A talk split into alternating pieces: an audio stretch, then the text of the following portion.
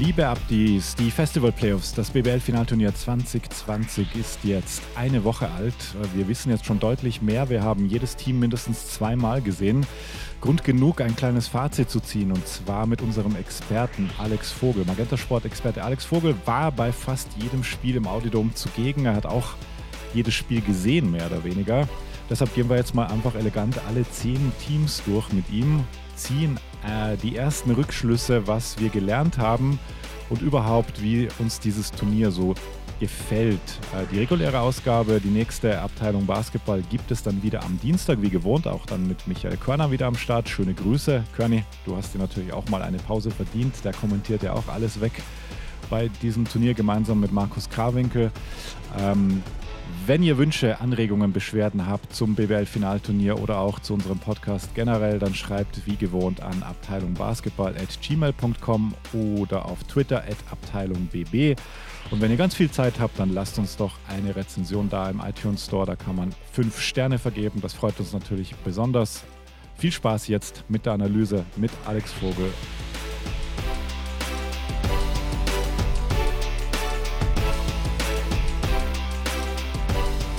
So, und dann laufen wir auch schon. Ich würde sagen, wir starten jetzt einfach. Alex, herzlich willkommen. Wir sind an Tag wann? Sieben? Acht? Ähm, wir sind an Tag 8. Hi, ich grüße dich. Wo bist du denn gerade? Ich bin bei mir zu Hause. Es kommt selten vor in diesen Tagen, aber ich bin wirklich bei mir zu Hause. Das ist schön. Ähm, du hast ein, ein Cap auf. Darf man das beschreiben, was draufsteht? Sehr gerne, ja, das kannst du machen. Du siehst es besser. es, es beginnt mit M, ne, ist ein Mavericks Cap. Also du bist neutral. Ähm, Dallas darf man immer Fan sein, können wir an der Stelle auch festhalten. Auch wenn die NBA, wir können ganz kleinen Schlenker machen. Es sieht momentan nicht so aus. Ähm, also nee, es sieht so aus, als ob sie spielen würden, aber es gibt Bestrebungen aus der Ecke von Kyrie Irving, hast du auch mitbekommen, dass ja. dieses Bubble-Prinzip vielleicht jetzt gerade nicht das Beste ist im Zuge der Black Lives Matter-Bewegungen. Ja. Sperriges ja, also Thema. Es ist, eine, es ist eine super schwierige Diskussion. Also ich glaube, man kann da keinem irgendwie Vorwürfe machen oder irgendwas in die Richtung. Ich glaube, jeder sollte da seine Meinung in die Richtung vertreten können und äh, sollte auch irgendwo Anklang finden. Und das wird sie auch so, wie ich Adam Silver einschätze oder so wie man die NBA jetzt äh, in den letzten Jahren kennengelernt hat, ähm, sollte man auch davon ausgehen, dass, dass darüber nachgedacht wird und dass da gesprochen wird, dass da kommuniziert werden wird und dann wird versucht, eine sehr, sehr gute Lösung zu finden für beide Seiten. Nichtsdestotrotz gehe ich am Ende davon aus, äh, dass das alles auf jeden Fall stattfinden wird. Also dass die NBA am 30. Juli, es wurde ja einen Tag nach vorne geschoben, vom 31. auf den 30. Äh, starten wird und äh, dass das hoffentlich dann ähnlich gut ablaufen wird wie bisher hier bei der BBL. Sehr schöne Überleitung zurück zur BBL, weil das ist, glaube ich, schon ein Fazit, das wir ziehen können. Das Turnier macht richtig Spaß. Also die Entscheidung zu spielen und die Saison nicht abzusagen, kann man, glaube ich, als erstes Fazit ziehen. Das war eine gute Entscheidung. Die Welt und auch die NBA schaut wahrscheinlich auch teilweise nach Deutschland einfach, wie es da läuft. Ähm, wie sind die Prozesse vor Ort in der Halle und äh, bis auf ein, zwei Kleinigkeiten, also es wurden auch kleine Strafen ausgesprochen gegen Verstöße des äh, Hygienekonzepts. Müssen wir ja. jetzt nicht ausbreiten, aber es waren wirklich Kleinigkeiten. Ähm, ich glaube, alle kommen gut zurecht. Die, das, was wir so sehen aus dem Hotel, ähm, meine, da sehen wir auch nur beide, was die Kollegen Bandermann und Ox da anliefern. Das ist sensationell. Also es macht Spaß, dieses Turnier zu verfolgen. Du bist die ganze Zeit im Audidome. Ähm, bist du schon ein bisschen, habt ihr schon Audidome, Lagerkoller oder geht's noch? Nee, gar nicht. Also ich muss sagen, ich freue mich, und das ist kein dummes Geschwätz, ich freue mich wirklich jeden Morgen, wenn ich aufstehe, dass ich da wieder in Audidom gehen kann und arbeiten kann aktuell und mhm. vor allem da dabei sein darf bei, bei diesem Turnier. Das macht unheimlich Spaß. Ähm, das ist sportlich, finde ich, äh, auf einem sehr, sehr ordentlichen Level. Das ist sportlich besser, als ich gedacht habe. Und ich bin mir ja. sicher, dass sich das sportlich auch noch, äh, was die Leistung angeht, steigern wird im Laufe des Turniers, weil die Mannschaften immer mehr Rhythmus finden. Ähm, und es macht super viel Spaß. Ähm, ich glaube, man zumindest ich kann für mich sprechen, ich glaube aber auch für die Kollegen Lüdecke, Grabinkel und Körner, man gewöhnt sich unheimlich schnell an die ganze Geschichte. Ja, also klar, mit Fans wäre das deutlich besser und trotzdem ähm, gewöhnt man sich daran und ähm, ja, es ist toll, dabei zu sein. Warum machen wir das hier heute? Es ist ja ein Podcast Spezialabteilung Basketball. Ähm, ja, wir haben einige Sachen gelernt. Äh, du siehst, du hast fast alle Spiele gesehen, beziehungsweise auch begleitet. Vielleicht hast du sogar alle gesehen. Ich glaube, ich habe bis auf wenige Minuten, glaube ich, auch jede Turnierminute gesehen. Ja. Ähm, deshalb können wir ja mal, also uh, unsere Überlegung war einfach ein kleines Fazit zu machen, eine kleine Analyse, so wie geht es dem Team, du hast ja schon ein bisschen angedeutet, das Niveau ist erstaunlich gut phasenweise. Es gab wenig Spiele, wo man das Gefühl hatte, ähm, das ist jetzt wie so, keine Ahnung, bei einem Nachwuchsturnier, wir erinnern uns, und da gab es diese eine Übermannschaft und die musste dann halt auch gegen den spielen, wo man wusste, die werden eh letzter. Also das war, dieser Charakter war, war ganz äh, wenig vorhanden. Wir können ja gleich mal mit den frischesten Eindrücken starten und das ist, glaube ich, die Mannschaft von Kreilsheim, die gestern gegen Oldenburg einen beherzten Kampf abgeliefert hat mit einem Line-Up, das wir so wahrscheinlich auch nie wiedersehen werden, ähm, mit keinen Imports, mit sehr vielen Minuten für, für die deutschen Spieler. Seba Herrera als der ultimative Go-To-Guy und Kreierer.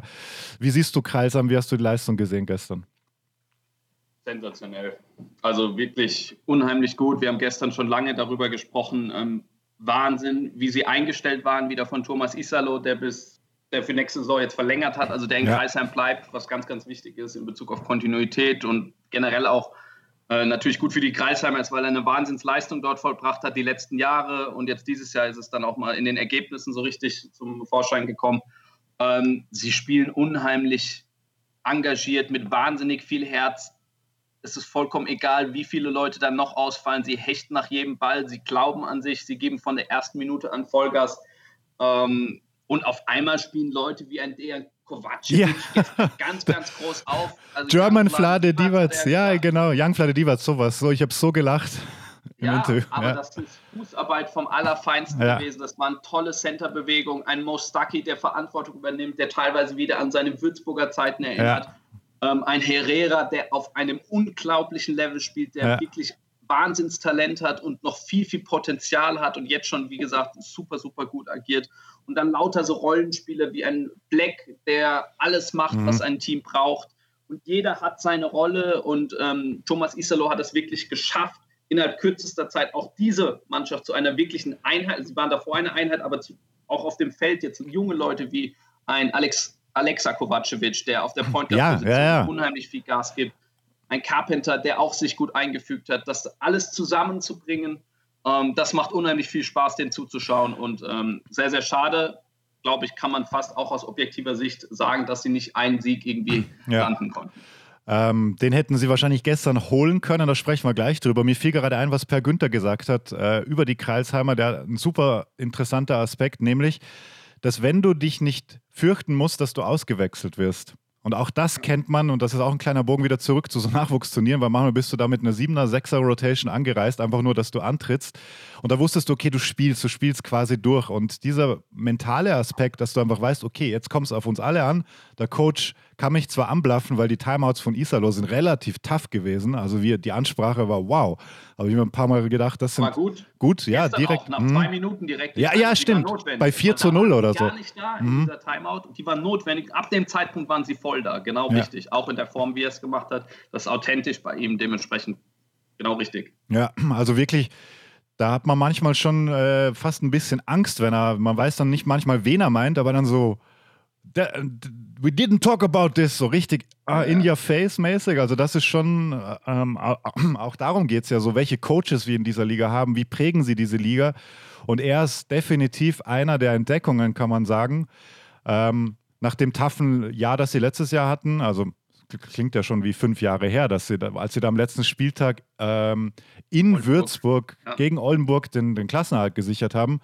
Und das war so wie, wie so ein wie so eine Initialzündung. Und dann spielen sie diese Wahnsinnssaison und ich freue mich auch für sie, dass sie jetzt eben trotz noch keines Sieges äh, auch eine Geschichte in diesem Turnier geschrieben haben. Und gestern, sie hätten sich den Sieg verdient gehabt, rein emotional, auch tabellarisch muss man sagen, es gibt jetzt große Verwirrungen. Würde, hätte ein direkter Vergleich, ein Overtime-Score gezählt. Du hast im Kommentar gesagt, ja, wir gehen alle davon aus, aber so richtig wissen tut es übrigens keiner. Genau, das, also ich habe mich danach auch nochmal informiert. Aus der Vergangenheit heraus habe ich gesagt, ja, weil ich es so kennengelernt habe. Ja. Dann habe ich aber gehört, es hätte sich vor der Saison vielleicht verändert. Dann habe ich aber wieder gehört von offizieller Stelle auch, es hat sich nicht geändert, sondern es ist bei uns so, wie es im Kommentar eben angesprochen wurde. Generell war das ja sehr verwirrend, um das nochmal aufzuklären. Vielleicht ja. hätte ja eventuell auch ein normaler Sieg noch fürs Weiterkommen genau. gereicht. Mhm. In dem Sinne, wenn Göttingen gegen Ulm gewinnt. Ja. So, und dann Oldenburg gegen die Bayern verliert. Dann hätte es einen direkten Vergleich zwischen Oldenburg und äh, Kreisheim gegeben. Ähm, ob die Wahrscheinlichkeit jetzt hoch ist, dass Ulm gegen Göttingen ähm, verliert, weiß man nicht. Man weiß aber auch nicht, mit welcher Truppe die Ulmer antreten, sind sicher Erster. Ähm, vielleicht spielen da unheimlich viele Jugendspieler. Also es sind viele Fragezeichen und die andere Option wäre eben dieser Dreiervergleich gewesen. Da hätten sie eben mit fünf Punkten gewinnen müssen. Also es war sehr, sehr, sehr, sehr schwierig. Es war unheimlich hektisch. Ich glaube, es war ja. schwierig für den Kreisheimer Coaching-Staff, wenn man das so ja. ein bisschen beobachtet hat, die ja unbedingt auf diese fünf Punkte ja. gehen wollten. Genau. So, ja. Und ähm, dann wäre es, glaube ich, sei mal dahingestellt mit der Overtime die ganze Geschichte, ähm, cleverer gewesen, in die Overtime zu gehen, weil diesen fünf Punkte Vorsprung noch herauszuspielen, das war sehr, sehr schwierig. Bei minus sieben und noch 40 Sekunden oder so. Ja, absolut. Ja, bei minus zwei und noch 40 Sekunden. Ja. Und ich meine, emotional wäre, sie hätten sich diesen Sieg verdient gehabt. Das ist die eine Komponente. Die andere natürlich, dass es eben, wie du, wie du gerade erklärt hast, auch noch reichen hätte können ähm, an, am, am nächsten Spieltag, wenn sich das eben so dargestellt hätte. Ich habe es aus dem Hotel gehört, da haben die Kollegen auch ein bisschen sich umgehört, dass auch die offiziellsten Stellen aktuell noch nicht ganz mit 100% sagen können, ob diese Overtime gezählt hätte. Das lasse ich jetzt mal so stehen. Gut. Das lasse ich jetzt mal so stehen. Also ich habe versucht, mich heute Morgen noch schlau zu machen. Ähm, aber gut, das sind, äh, ist ein neues Turnierformat. Äh, natürlich kommen, tauchen da Situationen auf, die uns jetzt alle überraschen, inklusive Coaching-Staff, inklusive Spieler, weil auch Fabian Black hat gesagt, sie haben gemacht, was die Coaches gesagt haben und klarerweise, gut, dann, dann haben sie so performt. Ähm, gefühlt war es ein Sieg für, für Kreilsheim trotzdem. Die waren trotzdem happy. Trainerverlängerung, Isalo bleibt da. Also schaut an Kreilsheim, macht Spaß, trotz der Niederlagen äh, ihnen zuzusehen. Ähm, du hast Ulm erwähnt, auch dass die eigentlich in einer sehr bequemen Situation sind und ihre zahlreichen jungen Spieler auch einsetzen können, jetzt am letzten Gruppenspieltag. Ähm, dein Eindruck von Ulm? Sehr gut, logischerweise. Also es ist die Mannschaft, die mit Ludwigsburg das letzte Spiel jetzt mal genommen von den Ludwigsburgern gegen Bamberg bisher am meisten überzeugt hat. Ähm, Ulm ja nach der regulären Saison sogar außerhalb, beziehungsweise vor der Corona-Pause außerhalb der Playoff-Plätze gewesen. Ähm, ein paar Abgänge, auch wichtige Abgänge aus der Starting Five zu verzeichnen gehabt mit Killian Hayes, mit Grant Jarrett, auch Seth Hendricks, der nicht dabei ist. Aber sie haben es gut aufgefangen. Also sie spielen das wirklich gut. Äh, sie haben spielintelligente Leute dabei. Thomas Kleppeis äh, fügt sich herausragend ein in dieses ganze Konstrukt. Sie spielen sehr, sehr flüssig, sie spielen sehr teamorientiert, sie laufen unheimlich viele Triple Handoffs, das heißt, sie übergeben dann nur den Ball. Dadurch ist unheimlich viel Bewegung schon sofort drin und auch die Verteidigung muss sich bewegen. Ähm, sie haben sehr, sehr gutes Spacing, weil sie mhm. viele gute Werfer haben. Extrem gutes Shooting, ja, ja. Äh, mhm. Auch wenn der Dreier jetzt noch nicht immer gut fällt, aber trotzdem haben sie eben Gefahr von außen, die respektiert werden muss von der Verteidigung. Ähm, wirklich auch defensiv stehen sie besser, als ich gedacht habe. Ähm, das schaut auch teilweise echt gut aus. Ähm, das ist eine Mannschaft, die jetzt schon sehr, sehr gut harmoniert. Auch Jaka Lakovic hat da ganz bestimmt in der Vorbereitung, genauso wie Athletiktrainer, weil sie auch fit wirken, äh, einen sehr guten Job gemacht. Das mhm. sind clevere Neuzugänge, auch Ossetkowski. Die beiden Neuzugänge harmonieren ja super miteinander, Clippers und äh, Ossetkowski. Ja. Das ist richtig gut, was die Ulmer da machen. Und ähm, dass Kreisheim auch in der Formation nicht schwer zu spielen ist, haben wir schon im Ulmer Spiel gesehen, wo es zur Halbzeit auch unentschieden stand zwischen mhm. Ulm und Kreisheim. Ja, richtig ähm, viel Arbeit. Aber sie haben es halt dann sehr, sehr locker nach Hause gebracht, was man auch erwarten kann, auch von Oldenburg. Gestern finde ich, äh, dass die Kaderunterschiede so deutlich sind, dass du so ein Ding dann auch lockerer nach Hause bringen musst. Mhm. Ähm, aber nochmal zu Ulm, das ist sensationell gut. Ja, ich schaue gerade auf die, auf die Statistiken mal schauen auf der Easy Credit BWL-Seite. Aber gut, das sind alle kumuliert, weil beispielsweise, weil, weil wir über das Shooting gesprochen haben. Und ich sehe Andy Obst immer, der ja natürlich ein mega Shooter ist, aber manchmal auch so in einem kleinen Slump steckt. Aber trotzdem, wie du gesagt hast, du musst sie halt immer respektieren. Das heißt, du musst relativ nah dran sein, weil der Obst kann halt auch, bei, als Beispiel jetzt, kann halt jederzeit explodieren, auch wenn er vielleicht ein paar daneben gelegt hat. Und defensiv haben sie mich schon auch beeindruckt, weil es natürlich gerade bei so einem Turnier oder bei so einer, so einer neuen Situation die mentale Komponente natürlich schon extrem hoch ist. So, gehst du diesen Extrameter von Anfang an und da haben sie einfach diesen guten Eindruck gemacht. Jetzt natürlich die, die andere Frage, man, es heißt immer in so Turnieren natürlich, du musst später deinen Peak haben. Ulm peakt gefühlt jetzt schon oder haben sie noch eben diesen Headroom, wo noch mehr gehen könnte? Was glaubst du? Ich glaube, es kann schon noch mehr gehen. Also auf jeden Fall. Also die spielen momentan schon richtig gut, auch wenn du auf, das klingt immer so ein bisschen mies, Rollenspieler schaust, also die sind unheimlich wichtig. Leute wie Patrick Heckmann oder ein Gavin ja. Schilling, der mhm. mich mhm. bisher super überzeugt, der echt einen tollen Job macht.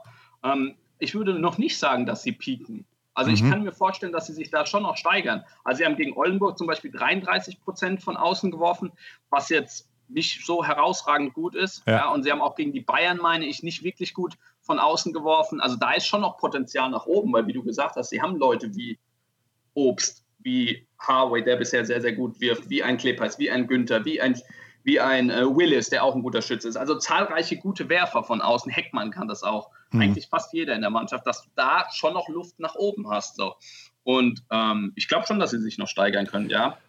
Wenn ich glaube, auch andere Teams werden sich noch deutlicher steigern. Ja, ja, ja da, gibt, da kommen wir dann gleich dazu. Ähm, Tyler Harvey haben wir jetzt noch gar nicht erwähnt. Ähm, der natürlich auch wahnsinnig, wahnsinniges Shooting bringen kann und auch eine extreme Steigerung gefühlt äh, jetzt bei diesem Turnier, ähm, also performancemäßig eine Steigerung hinlegt. Dieses Thema Killian Hayes, der natürlich balldominant war, der das Spiel natürlich auf ihn ausgelegt war, weil natürlich, du hast dieses Megatalent da drin. Ähm, wie, wie, siehst du es? Kann das auch befreiend sein, wenn du ähm, einfach den Ball jetzt mehr teilen musst und die äh, Verantwortung aufteilen musst?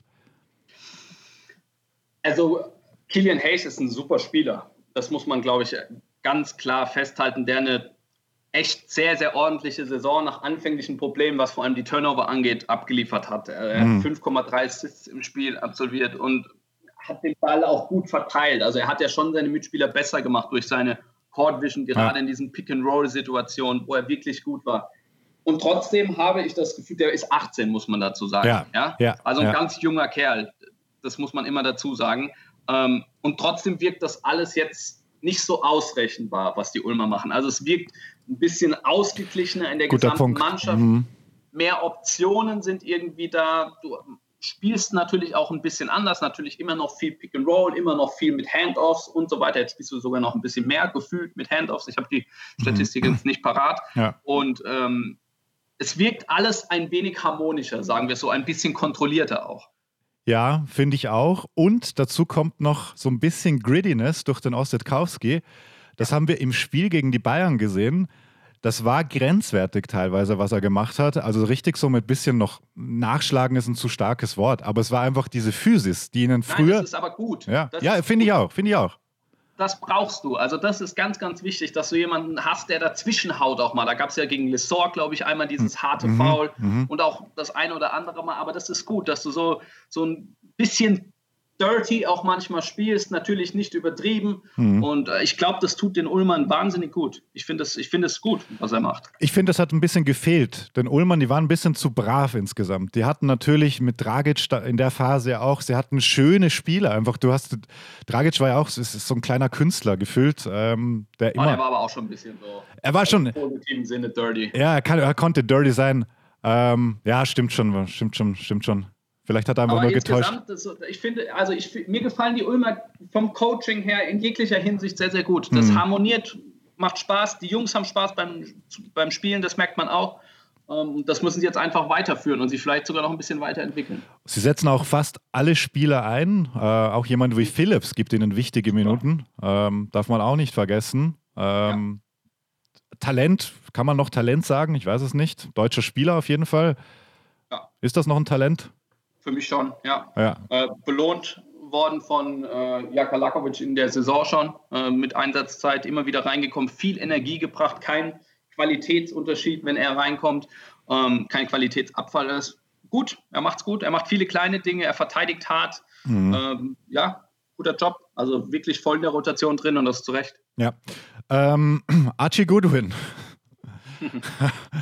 ähm, macht Spaß, ihm zuzusehen ist kein Shooter, ist ein Slasher ähm, oder wie, wie, wie definierst du ihn? Äh, unfassbarer Athlet, das kann man, glaube ich, auf das können wir uns einigen. Ja, ein Bulle. Ein Bulle. Also auch mhm. wieder im positiven Sinne. Ähm, der mit viel, viel Energie spielt, was, glaube ich, den Ullmann auch gut tut. Ja. Der bisher in jeder Partie bei dem äh, Turnier zweistellig gescored hat. Der über 50 Prozent aus dem Feld wirft, der natürlich kein guter Werfer ist, unter 50 Prozent Freiwürfe, unter 20 Prozent Dreier, aber der auf dem Weg zum Korb im Endeffekt fast nicht zu stoppen ist. Ja, mhm. Also weil er sich da immer so durchtankt und wahnsinnig athletisch ist und weil er kämpft, weil er hinten natürlich noch den einen oder anderen Fehler macht, aber trotzdem äh, halt mit seiner Physis gut trotzdem noch dagegenhalten kann. Ähm, super interessanter Spieler, den die Ulmer da für Dragic geholt haben. Ja, finde ich auch. Und Open Court, äh, also wenn er da, wenn er da ein bisschen Platz hat, dann unaufhaltbar. Unaufhaltbar, ja. Also dann, er provoziert da ja auch viele Fouls. Klar, seine Freiwurfquote ist nicht nicht die beste. Ich schaue gerade die Stats gegen Oldenburg, da war er bei 2 von 7, aber wirft dann trotzdem 6 von 10 aus dem Feld, weil er halt äh, keine Dreier nimmt und halt vor allem im Umkreis des Korbes trifft und dann wird er gefault. Also ja. ähm, drunter Tommy Kleppers schaue ich auch gerade. Ja, da haben sie nicht, da haben sie nicht so gut geworfen von außen, außer Harvey natürlich wieder. Ähm, also wir halten fest, Ulm mit die positivste Überraschung. Also hätte ich so nicht auf dem Schirm gehabt, dass sie einfach so, so krass starten. Ähm, ja. Eines dieser Schlüsselspiele war gegen Oldenburg. Dann können wir wahrscheinlich, können wir, machen wir direkt den Schwenk zu Oldenburg, äh, die natürlich das Team, eines der Teams waren, ähm, eines der Teams war, das alle Spieler halten konnte und die aber sich schwer taten. Wie hast du sie gesehen in den ersten Spielen, die wir jetzt gesehen haben? EW Baskets Oldenburg. Ja, haben noch keinen Rhythmus, ähm, die Oldenburger. Also vor allem auf den Guard-Positionen, auf den kleinen Flügel kommt von Lars noch zu wenig, auch wenn es jetzt gegen Kreisheim besser war. Der beste ähm, Backup-Point Guard der Liga potenziell, lernte ich gestern. Für mich schon. Ja, ja ich, ich also, guter Punkt, ja. Mhm. Sogar relativ safe für mich äh, der beste. Also bei den Berlinern kann man natürlich darüber streiten, dann, wenn Peno noch dabei Stimmt. ist und mhm. die, die halt auch immer starten, die haben ja keine festgelegte Starting-Lineup. Ähm, aber er ist natürlich wahnsinnig gut und kann auch in der Liga starten. So auf jeden Fall, ohne Probleme, hat er schon gezeigt ähm, sind da unheimlich gut besetzt, aber es kommt trotzdem noch zu wenig bei dem Turnier von ihm. Es kommt noch zu wenig von Braden Hobbs. Ähm, Carsten Tada hat jetzt gestern einen wichtigen Wurf getroffen mhm. und er ist auch nicht für Scoring da. Den würde ich mal so ein bisschen ausklammern, aber auch von Ricky Pauling kommt zu wenig. Er ist noch nicht im Turnier, also zu wenig, äh, was die Wurfquoten angeht. Er ist natürlich trotzdem immer eine Gefahr und kann explodieren und hat gestern auch den ganz, ganz wichtigen den ganz, ganz wichtigen äh, Dreier dann getroffen hinten ja. raus. Aber auf den Guard-Positionen und auf den kleinen Flügelpositionen, auf der Drei dann, das ist nicht gut, was die Oldenburger bisher machen. Das ist eine Enttäuschung. Äh, Nathan Booth ganz, ganz stark. Ähm, ja. Diaz wäre nie weg gewesen. Mahal Basic bisschen Turnover-lastig gestern in der Anfangsphase, aber ansonsten auch eine absolute Konstante. Ähm, wirklich macht wieder einen guten Job. Und äh, da muss, es muss mehr kommen von den Oldenburgern. Nochmal, das ist eine Mannschaft, meiner Meinung nach darf die gegen diese Kreisheimer Mannschaft so, mit so viel Herz Kreisheim auch spielt, dürfen sie nicht am Rande einer Niederlage sein. Das darf eigentlich nicht passieren. Okay, wir haben ein Turnier, andere Umstände und trotzdem finde ich das sehr, sehr schwierig und ich finde, das zeigt, äh, dass sie einfach noch gar keinen Rhythmus haben. Sie müssen den Rhythmus jetzt finden. Sie spielen gegen die Bayern, zu denen wir dann gleich noch kommen, die sich jetzt auch immer mehr steigern. Mhm. Und dann triffst du auf einmal im äh, ersten Spiel auf Ludwigsburg und die schlagen dich, wenn du dich nicht steigerst. Ja, Lubo sprechen wir auch gleich. Äh, Braden Hobbs hast du erwähnt. Das ist so, ein paar Mal habe ich den gesehen jetzt bei den Spielen, habe mir gedacht, ach ja, der spielt ja auch mit. Und das ist für Braden Hobbs sehr ungewöhnlich, weil er normalerweise schon immer, auch wenn er vielleicht jetzt seine Würfe dann nicht trifft, aber er nimmt immer so diese unerwarteten, er ballert mal raus aus dem Dribbling. Hat er jetzt gestern ein bisschen gemacht, aber gefühlt ist so die, das, was er ihnen geben kann, da aktuell noch nicht vorhanden. Und das ist vielleicht auch so ein bisschen repräsentativ für das, was du gesagt hast im Backcourt, dass da einfach, sie sind zu ausrechenbar, weil halt alles über Rashid und äh, Nathan Booth geht. Ja, also normalerweise hast du ja in Oldenburg wirklich eine sehr, sehr gute Inside-Outside-Balance. Du ja. hast Inside, Booth und vor allem im halt und Outside auch echt gute Leute, die werfen können. Und du hast, finde ich, auch auf, den, auf der Point Guard Position, finde ich, sind sie gerade eben nicht ausrechenbar, weil du einen ganz anderen Spielertyp in Braden Hobbs hast im Vergleich zu zu Tyler Larson, ja. Mhm. Aber irgendwie, es klickt noch nicht. Es klickt noch nicht, also, ja. Sie waren echt gut in Form vor, vor der Pause, ähm, im neuen Jahr, nach dem eher schwächeren Saisonstart für Oldenburger Verhältnisse. Und ähm, ja, es ist schade. Also aus Oldenburger, ich hoffe wirklich, dass sie sich noch steigern. Äh, sind ja alle in Oldenburg fast geblieben, soweit man das mitbekommen ja. hat. Die Halle war offen, man konnte sich auch fit halten und so weiter. Ich weiß jetzt ist auch, Fitness ist, glaube ich, jetzt nicht unbedingt so ein großes Thema. Glaube nee, glaube ich auch nicht. Ich das nicht mhm. erkennen. Ähm, und also mit Oldenburg muss man rechnen, aber es muss jetzt die Steigerung her, sonst ist ganz schnell vorbei die Saison. Ja, das, das kann man, glaube ich, so festhalten. Robin Amaze, das ist ein, ein Rollenspieler bei Oldenburg, der immer wieder so Flashes hat, wo ich mir denke, das gibt's doch nicht. Wie schnell der Kerl eigentlich ist, dann hat er so Defensivsequenzen, wo er die besten Hände gefühlt der Liga hat. Weißt du, was ich meine? Dann Klar, ja. er sprintet da so hin, unterbricht den Fastbreak, trifft den Ball genau. Also er hat so diese, diese, diese erste Speed, den er da hat und trotzdem ich weiß nicht, ich werde einfach nicht schlauer aus ihm. Seit Bayreuth eigentlich werde ich nicht schlauer aus ihm, weil die Anlagen sind unfassbar, die er hat. Ja, also äh, Oldenburg hat natürlich ein Problem auf der 2, weil McLean weg ist. Ja. Und du jetzt im Endeffekt außer Tada keinen wirklichen Shooting Guard, keinen nominellen Shooting Guard hast. Das heißt, Mace spielt auch häufiger mal auf der Zweierposition. Gestern hat er natürlich auch Szenen gehabt, also erstmal, wo er die Dreier mit Selbstvertrauen in Rhythmus nimmt, sie hm. reinhaut, wo hm. er zum Korb geht, dieser Up-and-Under-Move da. Ja, ja, er ist ein ähm, Athlet, er ist ein Athlet, ja. Also du sprichst die guten Hände in der Defensive an. Potenzial ist da. Ähm, manchmal fehlt es ihm noch finde ich, so ein bisschen an Spielverständnis. So, dass es, da gibt ja. Spieler, die, die da ein bisschen besser funktionieren. Ähm, gerade neben halt basisches Spielverständnis, wann cutte ich zum Korb, wie besetze ich die freien Räume, Timing und so weiter, sehr, sehr wichtig.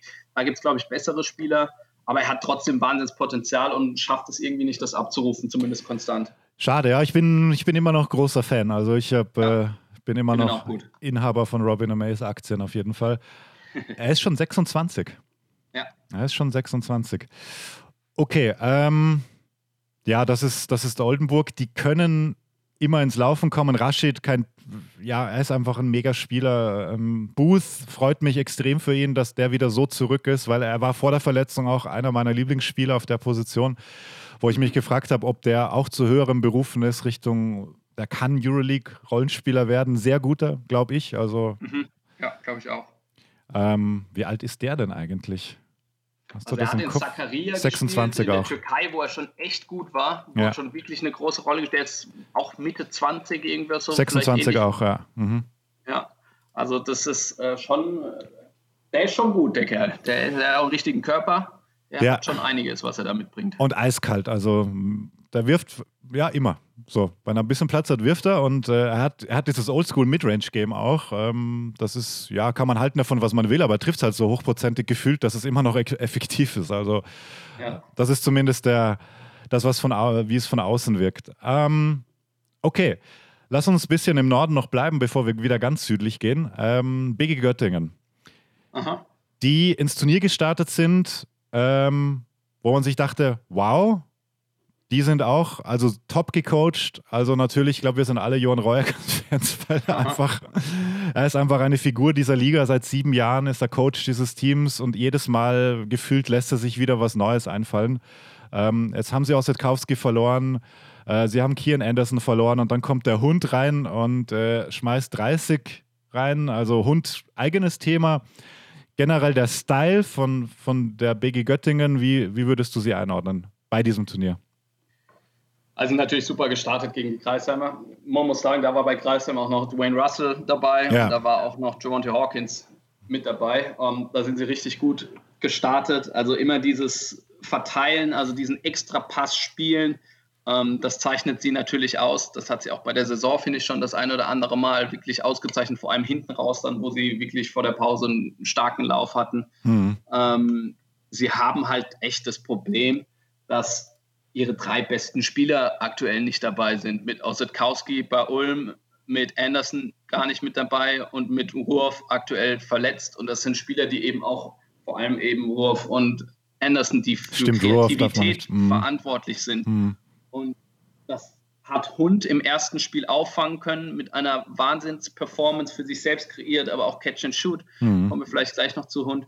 Ähm, und ansonsten ist das natürlich qualitativ schon ein großer Unterschied zu den meisten anderen Teams. Also du hast, def, du hast defensiv starke Spieler in Chito Cook bekommen ja. und Leon Williams, Williams, kann das auch in der Verteidigung ganz ordentlich machen, aber die können sie natürlich nicht ersetzen. So, ja, Chito Cook macht das gut in der Verteidigung, ist ein Shotblocker, das macht er sehr ordentlich, geht aggressiv nach. Das ist auch eine Mannschaft, die vor allem über Energie und Herz und so weiter kommt und über ein sehr, sehr gutes Coaching auch ja. immer wieder in Spielen dann teilweise drin ist, wo du nicht mit rechnest. Und, ähm, aber die Qualität ist einfach, die ist einfach deutlich niedriger als bei fast allen anderen Teams. Ja, Absolut. Und äh, sie haben sehr viel kompensieren können. Es ist so ein bisschen wie auch wie, wie, wie es Kreisheim dann halt erwischt hat, weil sie, weil sie mhm. eben diesen, diese, der, der Kader einfach nicht so komplett war, aber eben durch gutes Coaching und durch hervorragende Fitness auch, muss man sagen. Also mhm. das ist das, was mich so beeindruckt hat. Die sind ja auch gestartet, als ob die Liga nie pausiert hätte. Also mhm, das, das war ein Unterschied zu Kreisheim im ersten ja, Spiel, muss ja. man sagen. Mhm. Wobei Kreisheim, die jetzt auch super fit wirken mittlerweile so. Also klar, Russell ist raus, der hat nicht fit gewirkt. Ähm, auch durch Verletzungen, das muss man, glaube ich, dazu sagen, genau ja. wie bei Hawkins und bei Morgan. Ähm, also wirken wahnsinnig fit. Auch ein Hund, was der da abreißt, der rennt rum wie verrückt. Das ist wirklich sehr, sehr gut. Ich finde ein bisschen schade, dass Dominik Lockhart noch nicht so auf dem Level spielt, dass er spielen könnte. Das ist eigentlich ein Spieler, von dem jetzt mehr kommen muss. Und äh, ja, es wird spannend. Also es wird spannend zu sehen sein, wie die Mannschaft sich dann auch in hinsichtlich nächster Saison entwickeln kann, wer da bleibt ähm, und wie sich das Ganze unter Royakas weiterentwickelt. Ja, absolut. Dominik Theodorou, das ist der Physical Performance Coach bei der BG Göttingen und den hat er auch namentlich erwähnt, der Coach nach, nach dem ersten Spiel. Also ähm, Ehre wem Ehre gebührt. Das Team ist sehr, sehr fit und die haben auch, glaube ich, einfach gut trainiert. Ja, Bennett Hunt hast du angesprochen. Ähm, ja, er ist undersized, er wird immer ein bisschen in der Defensive ein Problem sein, das ist klar. Du musst ihn ein bisschen verstecken, das ist einfach so ähm, mit der Körpergröße. Wie siehst du ihn sonst? Was ist seine, ja, was ist seine Ceiling? Wie sagt man auf Deutsch? Was, wo, wo kann er noch hin? Ja, stimmt, schwierig, da ein deutsches Wort zu finden. Ja. Ähm, Danke, also, Körny hat mich beschimpft an der Stelle. Schöne Grüße übrigens. ähm, was ist sein Ceiling? Also ich glaube, er kann auf jeden Fall ein solider Bundesliga-Point Guard werden. Er ist jetzt schon ein solider ja, Bundesliga-Point Guard. Ja. Ähm, ihm fehlt natürlich so ein bisschen die Konstanz, das hat man auch in der aktuellen Saison gesehen. Noch fehlt ihm diese Konstanz, wo er super angefangen hat. Äh, dann wollte er so ein bisschen Keen Anderson sein. Ich glaube, sogar Jan, Jan Royakas hat es selbst gesagt. Genau, ja. Und, und, und jetzt ist er, dann war der vor der Pause, war er wieder so ein bisschen mehr Bennett Hund und jetzt ist er voll Bennett Hund. Ähm, er bringt natürlich einiges mit. Er bringt Speed mit, er bringt einen guten Wurf mit. Ähm, er bringt wahnsinnig viel Spielverständnis mit, aber er ist eben auch nur 1,80 Meter gelistet. Hm. Ähm, wenn ich neben ihm stehe, denke ich, dass er kleiner ist hm. als 1,80 Meter. Immer, ist, immer mit Schuhe gemessen, das, deswegen war ich früher genau, auch immer also 1,96. Er ist wirklich nicht groß und körperlich hat er zugelegt, auf jeden Fall. Ja, ja super fit auch. Mhm. Nicht, schlag, nicht stark und hat natürlich Probleme dementsprechend häufig in der Verteidigung. Und trotzdem finde ich, macht er es gerade im 1 gegen 1. Ich erinnere mich da an eine Szene, ich weiß gar nicht mehr aus welchem Spiel das war, wo er es offensiv voll super clever zieht. Also er ist wirklich spielintelligent und macht damit vieles wett. Ähm, und ich glaube, er kann ja nicht nur ein durchschnittlicher, sondern echt guter Bundesliga-Point Guard werden, wenn er noch ein bisschen mehr Konstanz in seine, in seine Spiele bekommt, in seine Leistung bringt und wenn er die Turnover so ein bisschen nach unten schraubt, ähm, wo er jetzt auch ein Spiel hatte, was nicht so gut war, dann ist das auf jeden Fall top, was er macht. Ich glaube, damit hatten die wenigsten gerechnet nach dem Wechsel aus Berlin in Richtung Göttingen, dass er so eine Entwicklung einschlägt. Ja. Äh, wie siehst du sein Passspiel? Gut, nicht schlecht. Äh, nicht schlecht, also auch da kann er sich noch verbessern, klar. Mhm. Auch da haben wir so ein paar Turnover immer mal wieder, äh, die nicht passieren dürfen. Gerade so aus der zweiten Partie ähm, sind es so, gegen Oldenburg war das, waren so ein paar Ballverluste dabei, die bitter waren, so ein paar Live-Turnover auch, äh, wo, die, wo der Gegner dann gleich scoren konnte. Und trotzdem ja, oder zumindest zu guten Aktionen kam der Gegner. Und trotzdem, also er hat die Übersicht. Es ist natürlich auch leichter, mit zwei Metern einen guten Pass zu spielen, ja. mit 1,77 Meter, 77, weil du eine ganz ja. andere, ganz anderen Winkel hast dadurch und viel mehr das Spiel überblicken kannst, das ganze Feld. Und trotzdem so vom Verständnis her, das ist auch das, was ich meinte. Also er sieht die Situation schon. Hm. Und da muss er sich natürlich auch noch ein bisschen verbessern. Hm. Ja, sehe ich ähnlich. Ähm, aber es macht einfach super Spaß, ihm zuzusehen, weil, wie, wie Reuerker sagt, er hat diese Cockiness und äh, die, die bringt er da aufs Feld und dann ist ihm ganz egal, ob da jetzt die Bayern sind oder, oder ob das. Karlsheim ist. Und, und das, er spielt vor allem er einfach. Er meckert ja. nicht mit den Schiedsrichtern rum, er Stimmt. ärgert sich vielleicht mhm. mal kurz, aber er spielt. Er will mhm. spielen. Darum geht es ihm. Ja, guter Punkt. Er will spielen. So, Thema FC Bayern München. Wer will da spielen? nee. Das war ja, also erstes Spiel war natürlich schwach gegen Ulm, aber Ulm auch gut. Ich sag's auch, weil ihr, ihr hattet es in euren, sorry, dass ich dich unterbreche, äh, bei den Keys to the Game war Spielfreude dabei.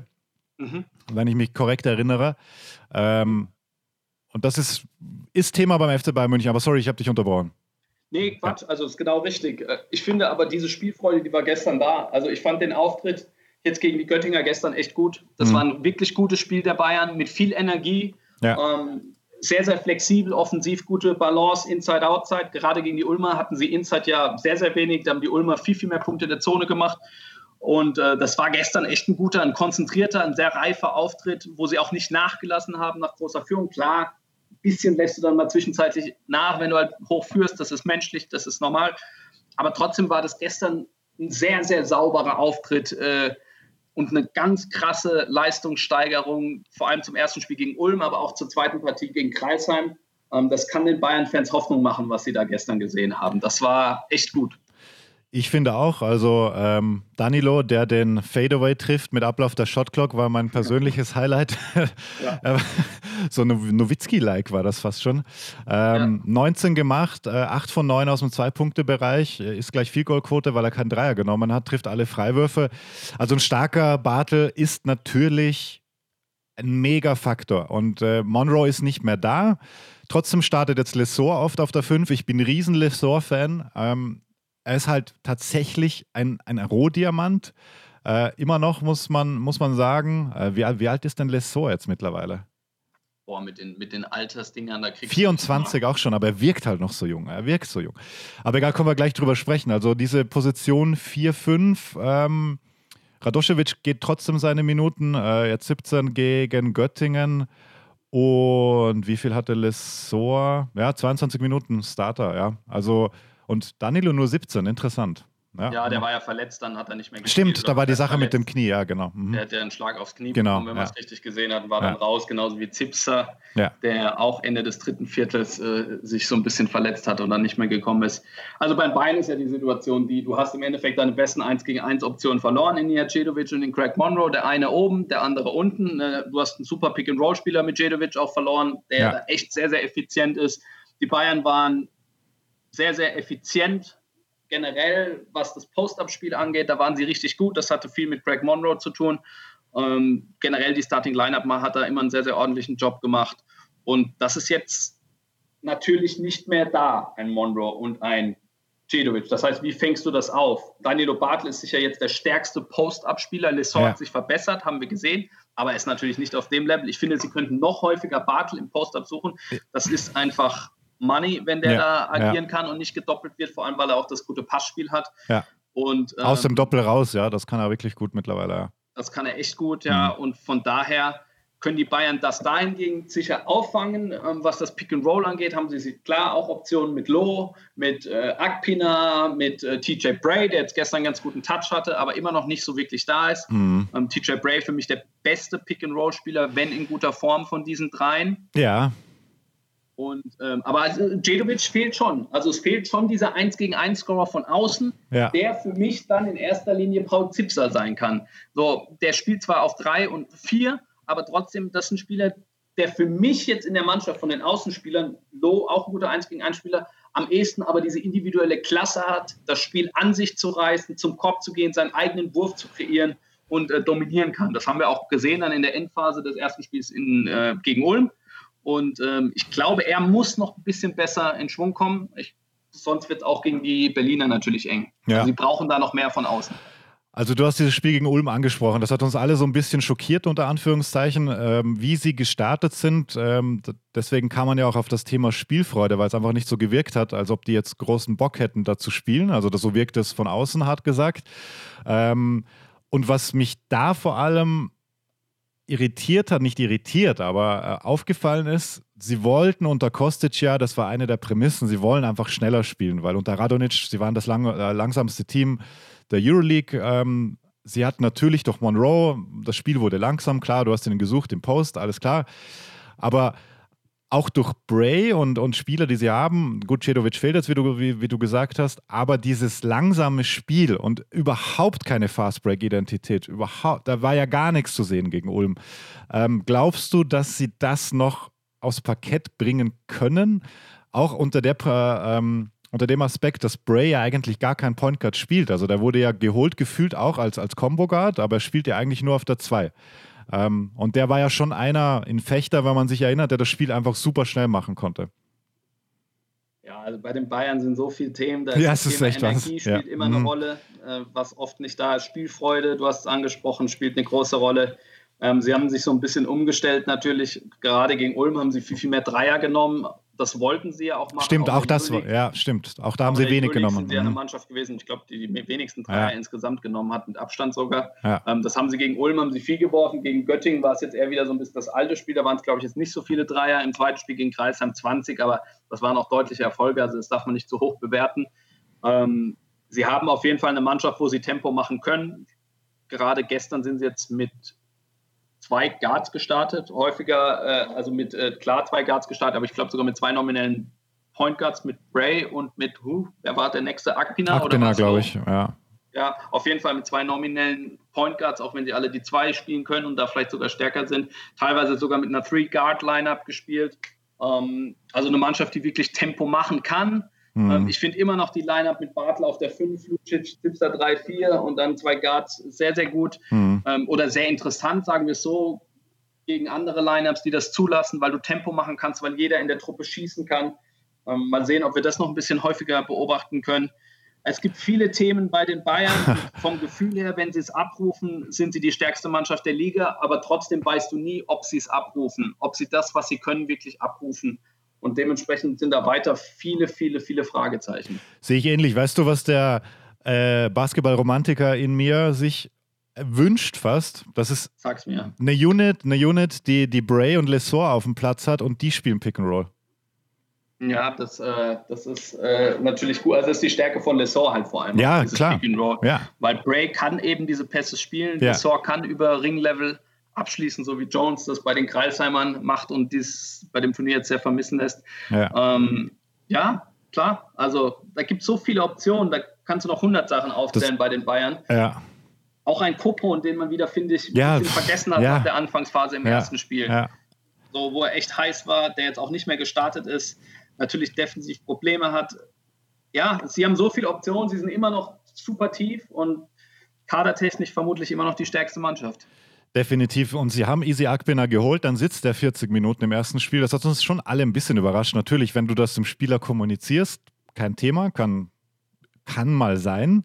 Aber gefühlt war es trotzdem ein bisschen schräg. Ich weiß auch nicht. Vor allem dadurch, dass er dann im zweiten Spiel sofort Starter war. Im dritten war er auch Starter, spielt aber nur 7 Minuten 31. Also die Minutenverteilung in so, einem, in so einer Startruppe für in, innerhalb der BBL ist natürlich auch ein Thema. Und dass du da deine Minuten gut verteilst. Also da musst du halt, ja, Coaching ist ein Riesenthema klarerweise auch. Ähm, und das hinzubekommen ist gar nicht mal so leicht, weil auch ein Koponen übrigens nur 6 Minuten 36 gegen ähm, Göttingen im letzten Spiel. Und Cisco, ja, Cisco sehe ich da jetzt auch, da vergisst man ja auch gerne. Du hast diese Guards, du hast diesen Backcourt jetzt und da musst du Ordnung reinbringen. Ich weiß nicht wie, ich bin kein Coach. Cisco übrigens ein sehr guter Pick-and-Roll-Spieler. Auch. Deshalb, den habe ich vorhin auch, vergessen, ja. Ja. Ähm, deshalb, man freut sich ja immer so, wenn man diese hervorragenden Spieler dann auch wirklich hervorragend spielen sieht. Ich formuliere es mal so. Also, das, die Bayern können Riesenspaß machen, weil sie einfach tolle Spieler drin haben. Sie können aber auch extrem frustrieren, wenn es dann so ist wie gegen Ulm, wo du dir denkst, wo sind denn diese tollen Spieler? So, das ist jetzt mal mein Fazit. Ja, und du musst, das ist Aufgabe des Trainers, One-Page sie auf eine Seite zu bringen. Mhm. So. Und von Anfang an da, es ist auch schwierig, so da eine Rotation zu finden, jeden zufriedenzustellen, weil es sind natürlich auch Charaktere drin. Ja. Und ähm, das ist schon nicht ganz leicht, aber es ist Aufgabe des Coaches und äh, das muss er jetzt irgendwie bewältigen. Gut, damit belassen wir es mal. Trotzdem natürlich die Bayern Favorit auf den Titel bei den Festival Playoffs. Ja. Ein Favorit oder der Favorit? Expertenfrage an dich nach dem Spiel gestern sage ich wieder der Favorit. Mhm. Ähm, also ich hätte, es ist natürlich super schwer, vor so einem Turnier irgendwelche Prognosen abzugeben, weil du nicht weißt, wie fit Mannschaften sind, etc.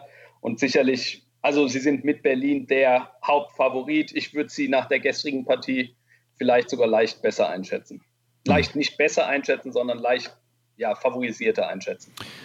Ja, okay, dann machen wir doch den eleganten Wechsel in die Gruppe B. Das war die Gruppe A. Wollen wir gleich über Berlin sprechen, wenn wir schon bei den ehemals großen Bs sind. Also früher hat man das gerne gesagt, da war auch noch Bamberg involviert. Das äh, kleiner Spoiler, ja, wir reden auch über Bamberg. Äh, Alba Berlin. Ähm, erstes Spiel, mein Eindruck, boah, wo ist ein Alba? Rusty. Ja, Rusty. Wie hast du sie gesehen? Ja, erstes Spiel äh, nicht gut. Naja. Aber wie gesagt, fast alle Mannschaften, bis auf Bamberg und Ulm und vielleicht Göttingen noch, äh, haben die anderen sieben Mannschaften echt Probleme im ersten Spiel gehabt, so ein bisschen den Rhythmus zu finden. Ähm, und so eben auch die Berliner. Und aber es ist ja auch irgendwie verständlich. Und sie haben ja dann in der zweiten Partie gezeigt, dass sie wieder da sind, dass das wieder zu großen Teilen das typische Spiel von Alba Berlin war, auch wenn da natürlich noch viel Luft nach oben ist bei Alba. Aber die haben halt auch drei Monate kein Spiel gemacht. So. Und ja. das, muss, das gehört halt auch dazu. Ist leichter für so eine Mannschaft, die intuitiv spielt, die keine Veränderungen im Kader hat, bis auf Schneider und Mason, die nicht mit dabei sind, haben sie auch keinen neuen geholt und sind P genau Peno ist gefühlt ein neuer. Genau, Peno, vollkommen richtig, ja. ist dabei, aber auch der ist die ganze Zeit schon dabei gewesen, wenn mm, du so willst, ja. bei der Mannschaft. Ja. Und ähm, ja, auch so eine Mannschaft sehen wir dann, braucht ein Spiel. Ansonsten ist Alba, glaube ich, einfach auf einem guten Weg. Und äh, das hat das Spiel gegen Bamberg dann gezeigt, wo sie wieder mehr Stops hinten hatten. Zwar am Ende 91 Punkte zulassen in einer zügigen Partie, aber wo sie viel mehr wieder das Alba-Spiel aufziehen konnten, auch mal in Transition scoren konnten, wo der Ball gut bewegt wurde und, hm. und, und. Absolut. Ähm, also das erste Spiel war gegen Frankfurt. Das war so ein bisschen, ja, war, war kein, war ein bisschen zähe Kost. Und trotzdem war es schön, Stefan Peno kehrt zurück, ist in der Starting Five, scoret die ersten Punkte, darf dann wohl nicht mehr so wirklich spielen, weil ähm, er muss warm sein und diese Verletzung darf man einfach nicht unterschätzen. Und er hat auch bei uns im, im Interview im Hotel bei Sascha Bandermann gesagt, dass er schon drüber nachgedacht hat, ob er es einfach sein lassen soll, was natürlich extrem tough gewesen wäre ja. für ihn ich war immer großer Fan von ihm, weil er einfach, ich mag große Point Guards. Ähm, ich war auch immer Micic-Fan damals übrigens, als der junge Micic da noch rumgeisterte in München. Und ich mir dachte, ach, lass den armen Kerl doch mal in Ruhe, der ist ja, 19. Absolut. Ja. Absolut, ja. Und jetzt haben wir gesehen, was, was aus dem wurde.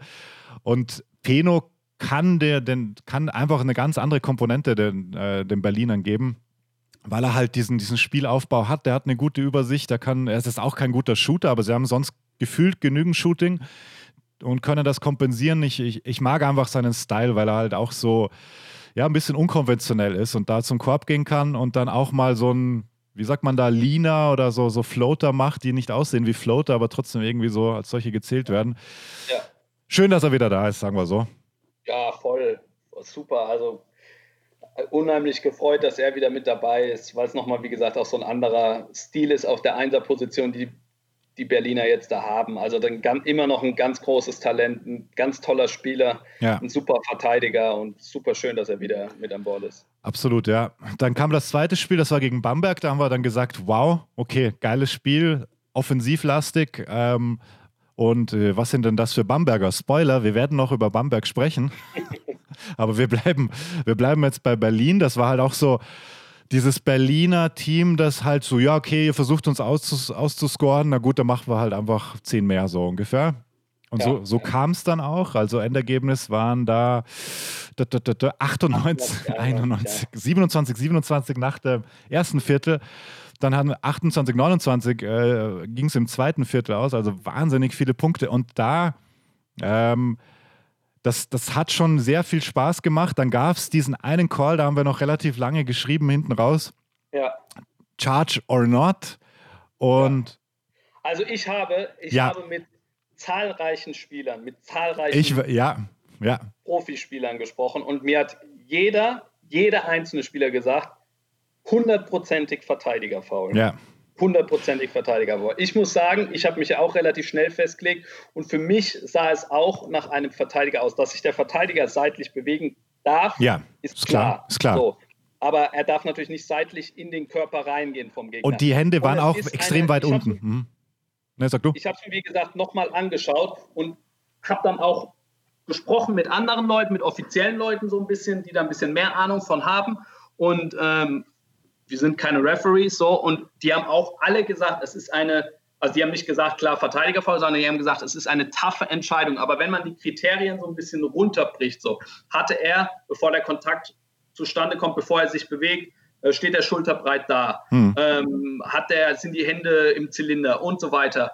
Ist der Kontakt vor allem auf Torso, also Vorderseite hier und so weiter? Dann kann man zu dem Entschluss kommen, okay, es ist ein 50-50 Call. Hm. Und wenn, das ist so eine Abmachung bei Schiedsrichtern, es ist ein 50-50 Call, dann entscheidest du auf Offensivfoul, dann entscheidest du für den Verteidiger. Das ist eine Regel bei den Schiedsrichtern und die wurde in dem Moment dann auch so angewandt, auch wenn die Schiedsrichter, wenn man die Kriterien eben abarbeiten, sagen kann, okay, es ist ein Offensivfoul. Aber dass das schwierig ist, diese ganze Situation, ich glaube, das zeigt schon, dass wirklich, also ich habe mit sehr vielen Spielern gesprochen, ja. die haben alle durch die also durch die Bank weggesagt, klares Verteidigerfoul.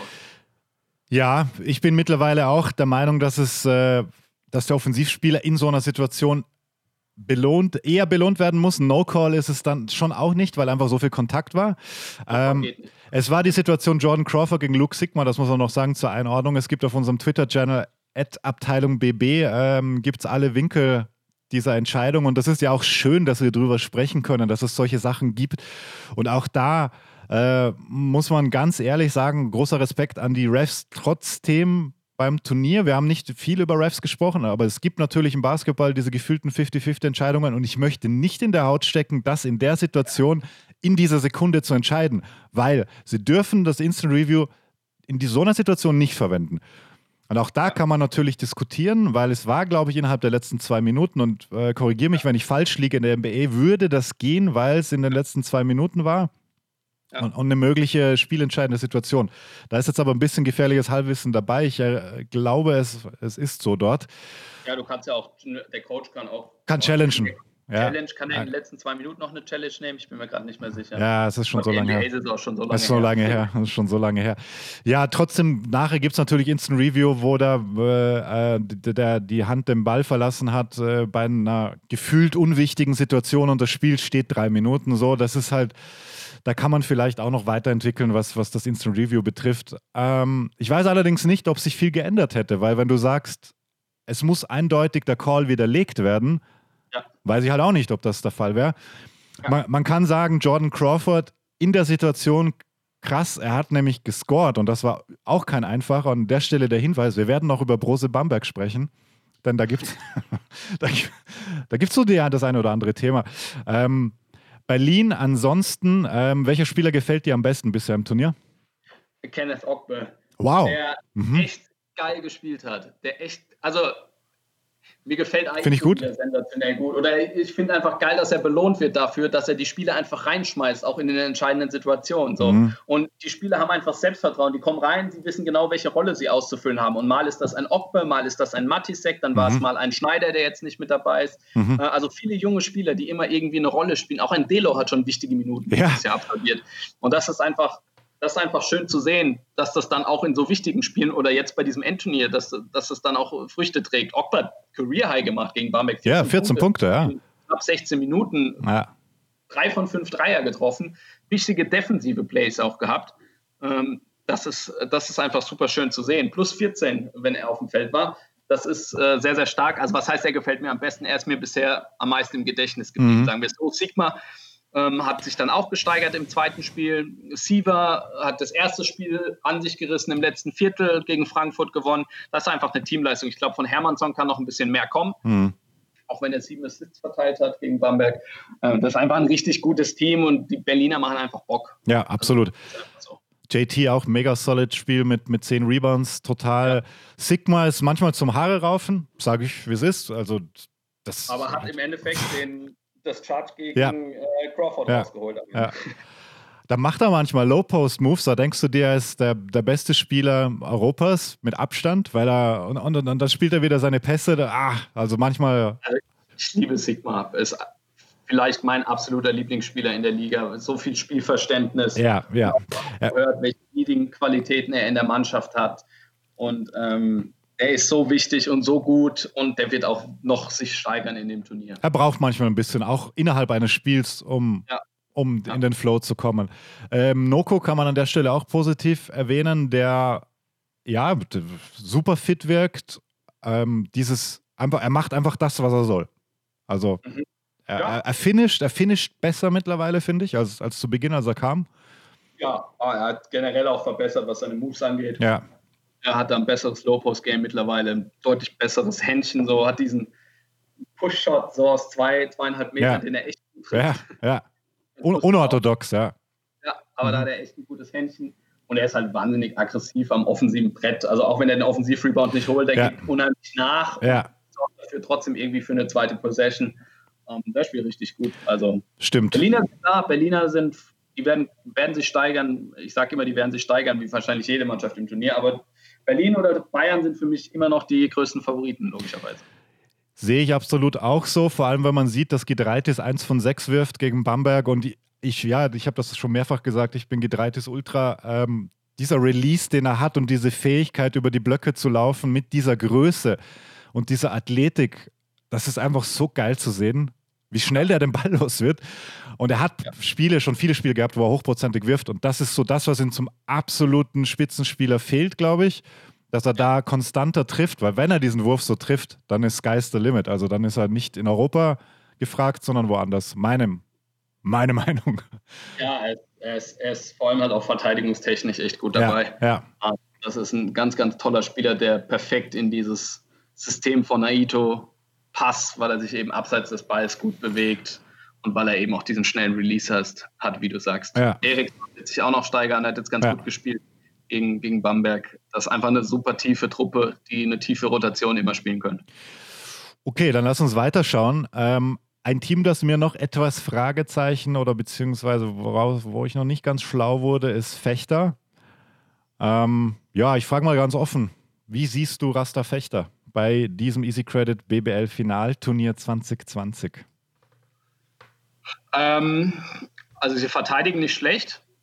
Defensive steht, finde ich, größtenteils. Ähm, gegen Ludwigsburg bei der Niederlage, bei der ersten, ähm, die war ja relativ knapp, ich glaube mit, mit fünf, fünf mhm. Nicht im Kopf, ja. Ja, fünf.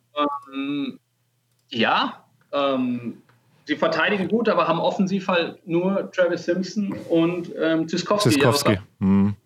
Und das ist halt ein bisschen wenig. So, also klar, sie haben halt wahnsinnig wichtige äh, Leute verloren in der Mannschaft, die natürlich unglaublich gebeutelt war, auch von der, von der Pause, jetzt von der Corona-Pause. Ähm, wichtige Leute wie Jordan Davis, vor allem ein Steve Vesturia, den sie im Pick and Roll vermissen. Mhm. Auch andere Leute, also ein Dowdell sollte ja auch dann eine Rolle spielen. Ein Robin Christ fehlt schon die ganze Spielzeit.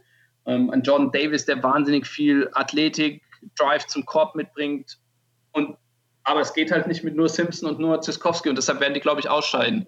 Ähm, man muss abwarten, die können Bamberg schlagen. Bamberg ist auch noch nicht durch. Wir werden auch über Bamberg sprechen. Sehr gut. Aber Simpson und Ziskowski sind die einzigen, die, die konstant scoren. Große Enttäuschung bisher Josh Young. Im ersten Spiel 2 von 14. Mhm. Das ist ein Spieler, der auf jeden Fall mehr machen muss. Wollen mhm. sie diesen einen Sieg holen. Aber es ist offensiv dann am Ende auch, also wieder eine super gecoachte Mannschaft von Petro Kayes. Ja. Aber es ist insgesamt dann zu wenig Talent da und qualitativ haben sie sich dann doch verschlechtert im Vergleich äh, zur Saison und es wird sehr, sehr schwierig. Ziskowski finde ich hochinteressant. Ich wollte gerade sagen, interessant ist, glaube ich, das richtige Wort. Ja.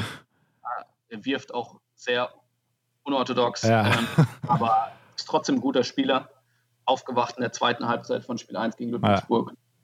Ja, also, muss, man, muss man mal abwarten, aber ich glaube, Fechter wird am Ende Fünfter werden. Ja, das kann man, glaube ich, so festhalten. Ziskowski wirft dann gegen, gegen Ludwigsburg einfach mal 8 von 11 aus dem Feld, 2 von 3 Dreiern und das mit dieser. Ja, es ist so eine, es ist keine Schleuderbewegung, es ist einfach der, der, der vor ihm, er wirft vor ihm. Also die Motion ja, ist so. Vorne, ja. Ja, er ist sehr, sehr weit vorne, aber ich finde ihn auch cool zu sehen, also ein super solider Spieler. Ähm, Simpson dann noch mit 18 gegen Ludwigsburg. Von Sloten geht auch einige Minuten, macht 9. Also es sind eigentlich, eigentlich nur acht Minuten. Ja, aber das können wir vielleicht an der Stelle auch festhalten, beziehungsweise lass uns nachher noch auf die jungen Spieler schauen. Weil Van Sloten ist da, das ist ja so ein Nebeneffekt dieses Turniers, dass wir, ihr habt das ja auch thematisiert in den, in den Sendungen, dass wir einfach junge Spieler sehen, die wir vielleicht nicht gesehen hätten unter diesen Wettkampfbedingungen, in dieser Dichte auch. Ähm, lass uns das geistig notieren, dass wir das hinten raus noch machen, nachdem wir als allerletztes über Bamberg gesprochen haben. Ähm, weil, weil ich finde, die, auch da kann man einiges mitnehmen und das ist ein sehr, sehr positiver Nebeneffekt dieses Turniers. Okay, dann machen wir mal den Haken unter, unter Fechter. Ich glaube, du hast das ganz gut. Vielleicht ein Wort noch zu Rebetz. Ja, also er hat Potenzial. Er trifft so ein paar wilde Dinger. Ich finde, er ist sehr kreativ im Passspiel. Aber ähm, er ist, also gerade jetzt das Spiel gegen Frankfurt fand ich nicht gut. Da war er eins von sechs aus dem Feld, hat innerhalb von ein paar Minuten vier Freiwürfe gehabt, die allesamt zu kurz waren. Hm. Habe ich auch selbst gesehen. Hm. Also er hat vier Freiwürfe geworfen. Ähm, ja, also ist kein schlechter Spieler, aber er ist jetzt nicht die Verstärkung, wie sie Zyskowski darstellt. Okay, ja, dann machen wir den, den Übergang direkt zu Frankfurt, weil das war ja ja, ähm, ein interessantes Spiel. 63, 59, das war wirklich der Grind schlechthin, der Corona-Grind. Ähm, oder, nee, das Wort verhindern wir. Es ist der, ein, ein Turnier-Grind-Spiel. Es war gritty, es war, es war tough, es wurde gekratzt, es wurde gebissen, es wurden Coaches ausgeschlossen, beziehungsweise einer vor allem, Sebastian Gleim. Ähm, ich habe das Spiel, das war eines der wenigen, das ich nicht wirklich konzentriert schauen konnte. Das lief eher so nebenbei. Was war eigentlich los beim, hast du es gesehen? Du hast, glaube ich, warst du Co-Com da? Nee, nicht, gell? Nee, aber ich war in der Halle. Ähm, oh, okay, was war los beim Technischen? Klär mich mal auf, bitte. Also, wenn ich es richtig, also man guckt natürlich ein Spiel auch dann anders konzentriert, als ja. wenn man da kommentiert. Ja. Ähm, ich glaube, Schormann wurde zum wiederholten Male laut Frankfurter Seite gefoult mhm. äh, beim Drive, den er dann trotzdem hätte reinlegen können. Schormann übrigens auch so ein junger Spieler, ja. der sehr interessant an Frankfurtern. Ja. Ähm, und das Foul wurde nicht gegeben und dann gab es relativ schnell nacheinander zwei technische Fouls gegen Sebastian Klein, der sich da lautstark darüber echauffiert hatte und auch beim Rausgehen dann noch echt sehr, sehr wütend war. Ja, das äh, habe ich gesehen. Ja, ja, ja. Und äh, genau, dann hat dann, dann war es vorbei, aber Klaus Perwas hat die Frankfurter dann zum Sieg geführt. Ja. Der ewige Klaus Perwas bei Frankfurt. Ich sag dir, Frankfurt ist tough. Frankfurt die sind tough. Mhm zu spielen. Mhm. Ich sage dir jetzt, wenn Frankfurt am Ende Vierter wird, oder lass sie Dritter werden oder was auch immer, sagen wir, sie werden Vierter und treffen auf Ulm, das wird ein richtig hartes Duell. Mhm. Das kann echt eng werden. Die Frankfurter haben dieses Jahr in Ulm gewonnen. Klar, andere Teams jetzt, aber trotzdem, die Frankfurter sind richtig eklig zu spielen. Und das ja. ist absolut positiv gemeint.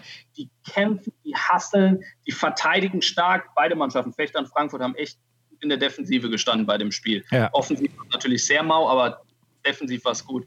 Die sind nicht leicht zu spielen. Ich glaube, das wird nicht leicht für Ulm, auch wenn man das vielleicht jetzt glauben mag. Das kann echt eklig und eng werden. Ja, sehe ich ähnlich, vor allem wenn du von Bartolo von der Bank 16 Punkte kriegst. Ähm, und Scott dann ja, verrückt. Ja.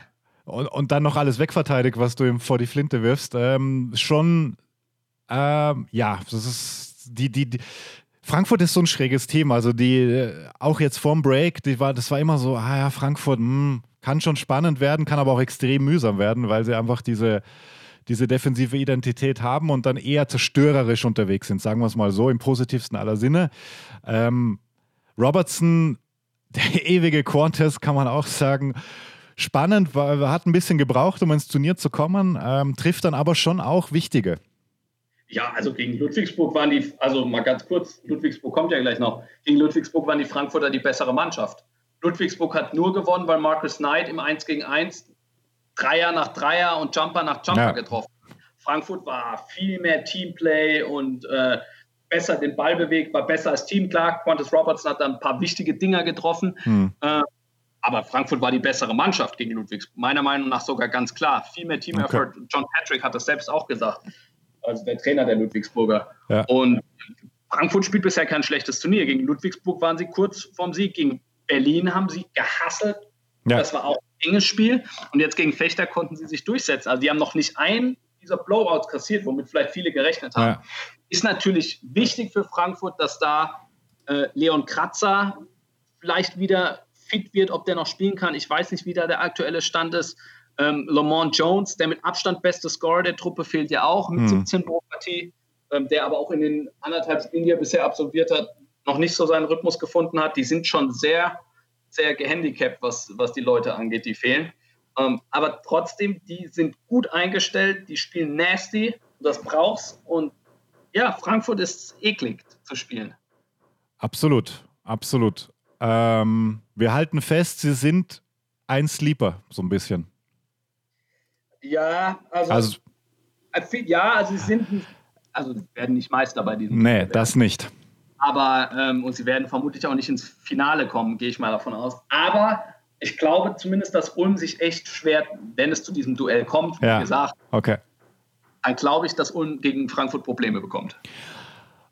Okay, nächstes Team, MAP Riesen Ludwigsburg. Alex Vogel ist Jacob Patrick der beste Spieler der Welt.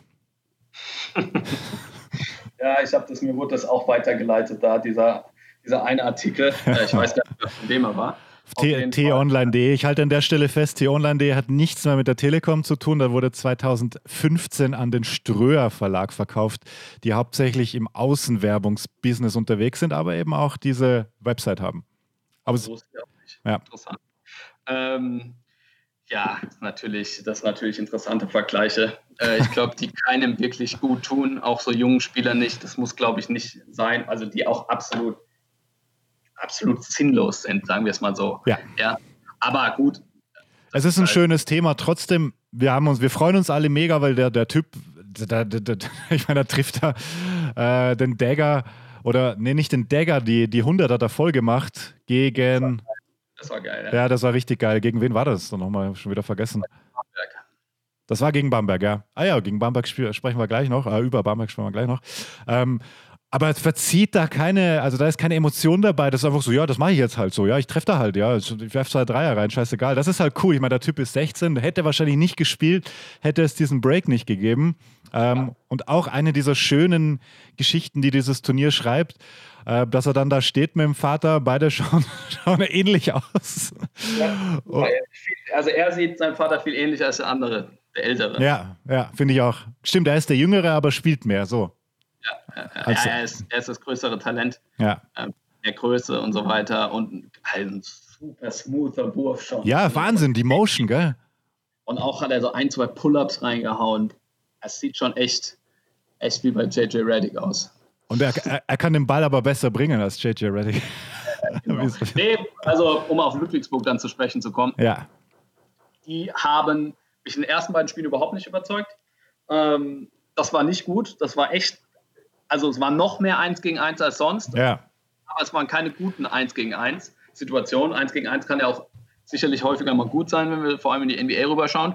Ähm, Ludwigsburger haben viele gute 1 gegen 1 Spieler.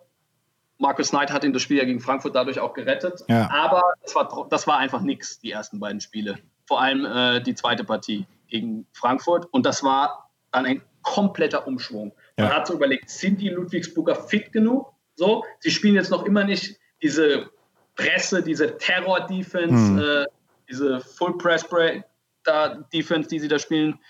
Aber ähm, das war gegen Bamberg richtig gut. Also das war mit viel Energie, das war strukturierte Offensive, das war Ballbewegung, das war schnelles Spiel, das war eins gegen eins aus den richtigen Momenten heraus, das war ein Team-Effort, das war 40 Minuten lang eine 1A-Leistung, eine der besten Leistungen bisher überhaupt bei diesem Turnier von einer Mannschaft. Sie haben Bamberg gar keine Chance gelassen. Und wenn sie so spielen, äh, sind sie auf jeden Fall ein Kandidat fürs Halbfinale und vielleicht für mehr.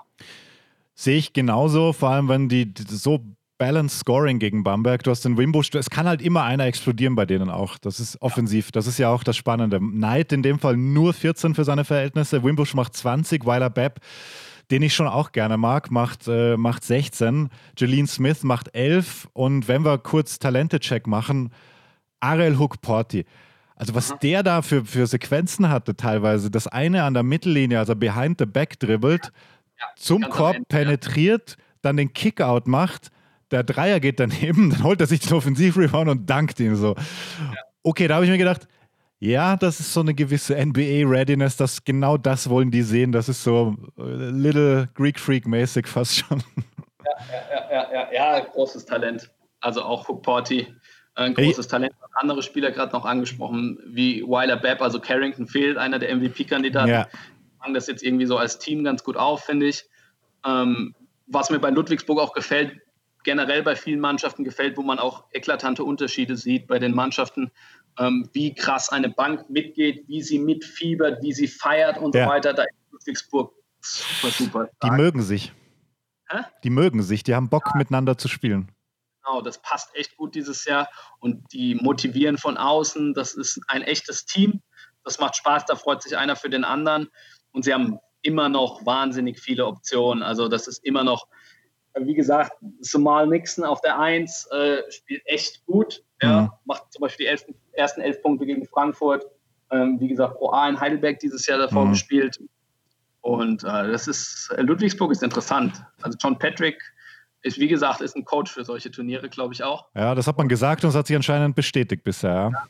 wie gesagt, du musst nicht die ersten beiden Spiele gut spielen, du musst dich steigern. Ja. Und als würden das die Ludwigsburger machen. Ja, absolut. Ich ziehe übrigens den Little Greek Freak-Vergleich zurück im, äh, bezüglich Ariel Hukporti, weil die, das ist ein anderer Körpertyp auch. Also ich überlege die ganze Zeit, an wen der mich erinnert. Und ähm, an wen erinnert er dich, wenn du einen Vergleich ziehen müsstest? gerade Mo Bamba überlegt mal kurz. Mo Bamba geht in die Richtung, ja. Ja. noch super roh. Super so. raw, ja, ja, klar. Aber da ist schon einiges. Also, ja. also da ist super viel Talent, Körper. Als was wird denn der gelistet? Welche Größe? 2013, also echt ein klassischer Seven-Footer. Ja. 2002er Jahrgang, 18 Jahre alt, wird jetzt wahrscheinlich das Turnier unterbrechen oder ist schon abgereist um seinen Schulabschluss zu machen, was auch eine coole Geschichte ist. Also schaut an, an Ariel, Grüße.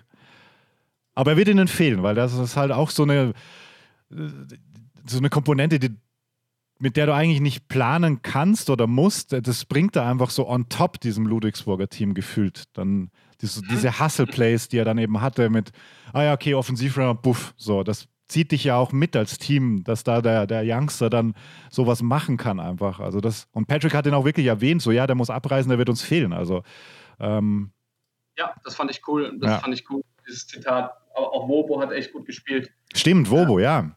Absolut. Cameron mhm. wenig jetzt gemacht, null Punkte, glaube mhm. ich, waren es.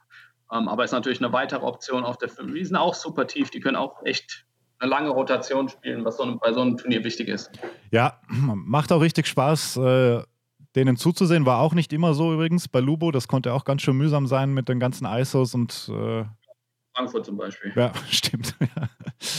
ja, da haben sie dann gegen Bamberg ein gutes Spiel hingelegt. Bamberg ist ein Team, ähm, das sehr viele Geschichten liefert auch. Aktuell leider nicht die positivsten. Lass uns über Bamberg sprechen, Alex. Ähm. Die sind ins Turnier gestartet gegen Berlin als letztes Team, was vielleicht auch ein kleiner Nachteil ist. Ähm, die sind am spätesten angereist. Ich weiß nicht, ob das ein Faktor sein kann. Aber dann legen die los gegen Berlin, dass du dir dachtest, ach krass, was haben die denn gemacht im Break? Ach krass, wie sind die denn gecoacht? Ach krass, so können die also spielen mit diesen Spielern. Ja, mhm. das war zumindest mein Eindruck. So ein bisschen überakzentuiert vielleicht, aber wie, wie, wie hast du sie gesehen in dem Spiel? Ja, sie hatten sofort Rhythmus, sie waren mhm. sofort da, äh, bis auf die ersten drei Minuten. Aber auch da haben wir im Kommentar schon angesprochen, eigentlich sind die Bamberger trotzdem gut im Spiel, haben wir ja immer gesagt. Ja. Und, dann waren sie ja dann auch sofort dran, ähm, haben mit wahnsinnig viel Energie gespielt. Ähm, als Harris, O'Bassahan und auch Heckel, der auch echt eine gute Rolle spielt, bei den Bambergern mhm. reingekommen sind, ähm, war da ein Druck da. In der Defensive waren sie auch wenn sie am Ende 98 Punkte zulassen, es war gegen Alba, muss man dazu sagen. Trotzdem haben sie engagiert gespielt, sie haben vorne klar strukturiert gespielt, sie haben den Korb ihrer Physis, ihrer Athletik attackiert und da haben sie ja echt viele Spiele. Sie hatten einen Mann in Jordan Crawford, Wahnsinn. Der übernehmen kann und wie gesagt, es gab ja diesen einen Call am Ende, wenn Crawford, wenn der End One gepfiffen wird, sind sie auf einen Punkt ran und wer weiß, was dann passiert. Ja. Also wenn er den Freiwurf auch noch macht und boah, das war echt ein Top-Spiel von Bamberg gegen eine Top-Berliner Mannschaft, die schon in ihrem zweiten Spiel waren, also die schon ein Spiel mehr hatten. Ja. Und umso schockierender war der Auftritt dann gegen Ludwigsburg. Das muss man ganz klar so sagen. Ähm, es hätte spielplantechnisch so sein können, wenn, da, wenn das umgekehrt gewesen wäre, ähm, hätte Berlin, also das Berlin aus dem ersten Spiel, hätte gegen das Bamberg aus dem ersten Spiel, wenn man das theoretisch vergleicht, hätte sich richtig schwer getan. Ähm, aber gut, das ist immer schwer, die Vergleiche zu ziehen. Aber lass uns kurz über Jordan Crawford reden und lass uns wirklich die, die, die positiven Sachen da noch da mitnehmen aus dem Spiel. Das ist ein Spieler, der unfassbar Spaß macht, der, glaube ich, aktuell in der Liga schwer zu vergleichen ist mit irgendwem, weil er immer noch diese Explosivität hat, immer noch dieses, es erinnert mich so, ich Plastic Man-mäßig so. Ähm, Stacey Augman hieß früher so, der mhm. bounced so rum, der kann sich seinen Wurf kreieren, der hat diesen Stepback im Midrange auch. Also ähm, Das kann. Wahnsinnsscore. Gibt keinen, glaube ich, sonst, oder aktuell, der das. Es ist einer der brutalsten Scorer, die wir in der BBL bisher hatten. Ja, würde ja. ich auch so sagen, ja. Meiner Meinung nach ganz klar. Ähm, muss auch sehen, er ist noch nicht lange in Bamberg und so weiter, ja. Also das, die Bamberger haben sechs Spiele mit vier oder weniger verloren. Also sie waren oft echt auch gegen gute Teams knapp dran, so, ja. Und dann hat ihnen am Ende immer so ein Closer gefehlt und Jordan Crawford ist so ein Closer und das haben sie natürlich dann auch vermisst so ein bisschen, dass er die letzten anderthalb Minuten gegen Berlin nicht mehr mit dabei war wegen seinem fünften Foul. Ähm, er ist brutal. Er hat Range bis zwei, drei Meter hinter der Dreilinie. Er ja, kann sich sein aus dem Dribbling, mhm. wie du es gesagt hast, dieser Pull-up, er findet da genau die Räume. Ähm, offensiv eine Bombe. Er gibt dir aber auch mal zwei von 18, wenn, mhm. er, wenn er keinen Wurf hat. Das kriegst du von ihm. Und trotzdem ist es ein Spieler, der Bamberg besser macht. Ähm, vorne hinten ist er teilweise sehr schwierig zu spielen. Ja, gut, das äh, klammern wir jetzt mal aus, elegant. Schönes Wort if übrigens. Crawford war ja auch im Gespräch in Berlin. Ja, letzte Saison, gell? Ja. ja. Und war es letzte oder war es sogar diese auch? Nee, es war letzte, gell? Nee, also diese war es nicht. Ja, Medizincheck nicht bestanden. Die Frage jetzt natürlich, muss man das Team, muss musst du dein Team um so einen Spieler wie ihn herumbauen oder kannst du ihn auch so wirklich als, als sechsten Mann reinbringen, der halt diese Energie bringt, der dir das, deine Starting Five entlasten kann, ganz alleine eigentlich? Ich meine, ja, schon ja. so jemanden, der in der NBA in fast 300 Spielen 12 Punkte im Schnitt gemacht hat, immer noch echt guter Scorer ist von der Bank zu bringen. Ich weiß gar nicht so, ob er so zu den Berlinern auch gepasst hätte. Eben, das. Ich bin nicht sicher, glaube ich, hm. eher nicht so. Äh, soll charakterlich wohl auch nicht so der allerleichteste Typ sein.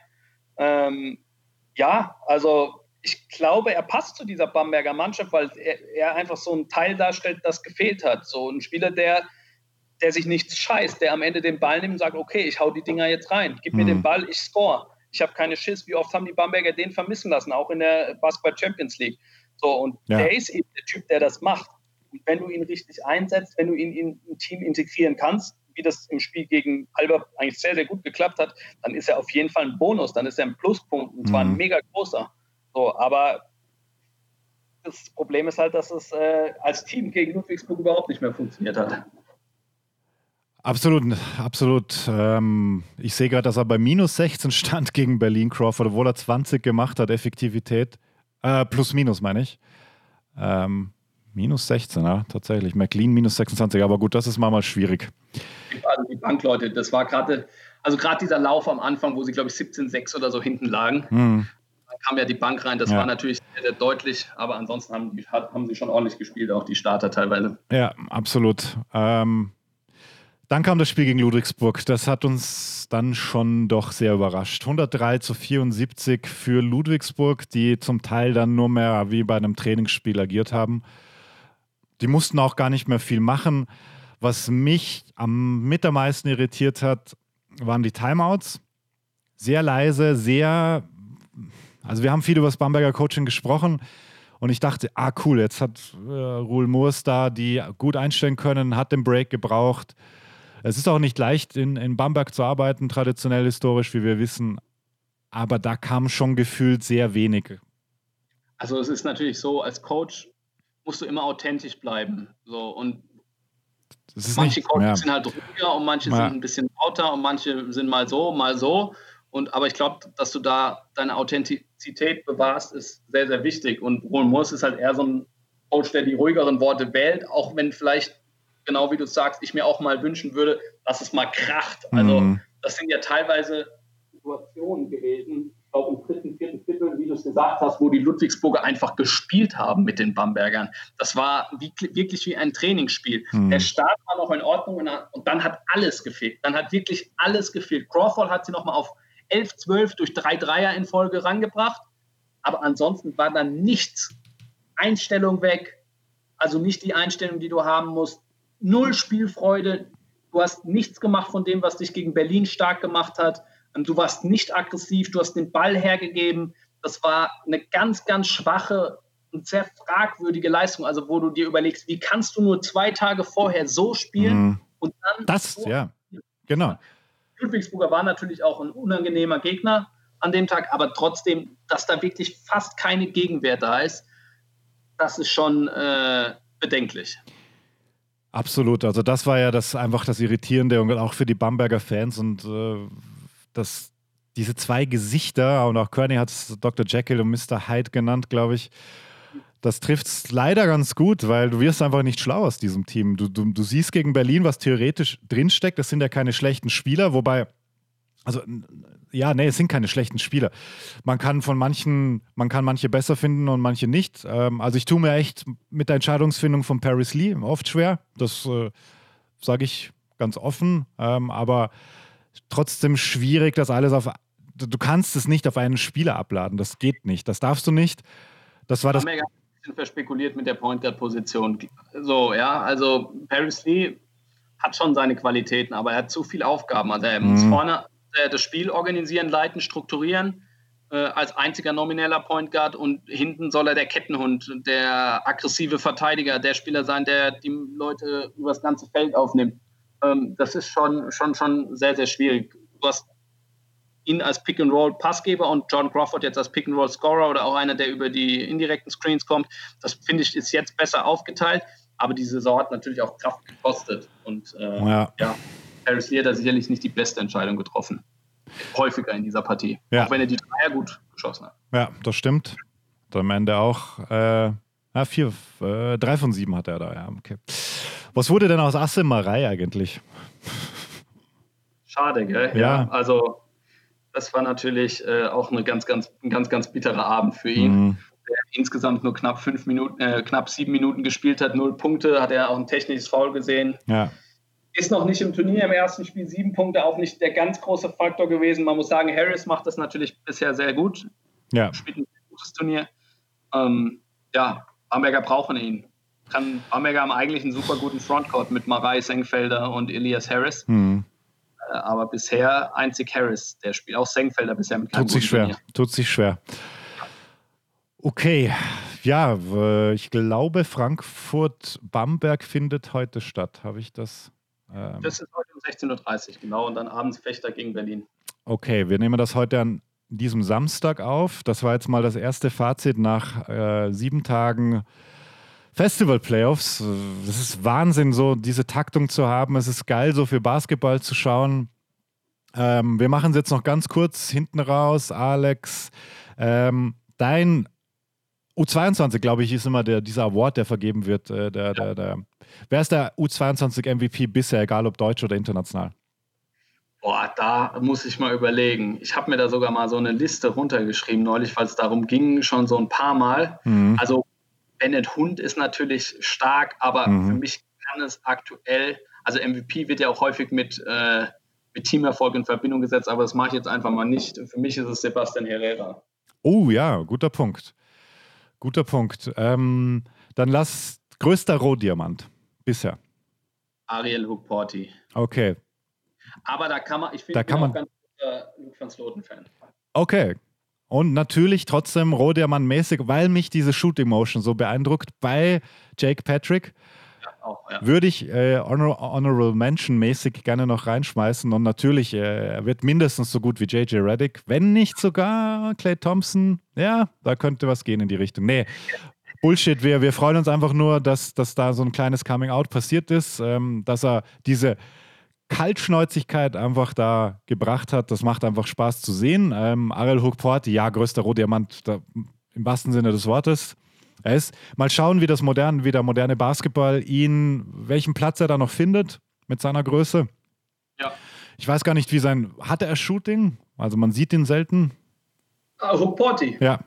Von der Bewegung her ist es schon sehr smooth, finde mhm. ich. Äh, natürlich ein Linkshänder. Mhm. Äh, Rechtshänderwürfe sehen besser aus, mhm. auch wenn Linkshänder schwieriger zu verteidigen ist. Ähm, aber so, so von der Shooting Motion ähm, finde ich, äh, sieht es schon nach viel Potenzial aus. Okay wir halten fest, Bennett Hund ist einfach MVP des Turniers bisher auch. Also da hat er auch nachher noch ganz gut gescored. Also das ist, ja, das Turnier-MVP MVP bisher auch gute Frage. Also Hund ist in der Conversation, ja, würde ich sagen, weil er. Für mich nicht. Nee? Für mich, nee, also als Turnier-MVP ist er für mich nicht dabei, weil er, also er hat ein super erstes Spiel gehabt, aber jetzt in den nächsten beiden Spielen hat er dann schon gut nachgelassen, ähm, was ja auch vollkommen normal ist. Äh, ich muss mal überlegen, Turnier-MVP, also Tyler Harvey muss man da sicher nennen. Mhm. Bei Mann, Marcus Knight bei den Ludwigsburgern, der echt ein gutes Turnier bisher spielt. Aber ich glaube, Harvey würde ich dann auch eher sehen. Bei den Berlinern bisher keiner.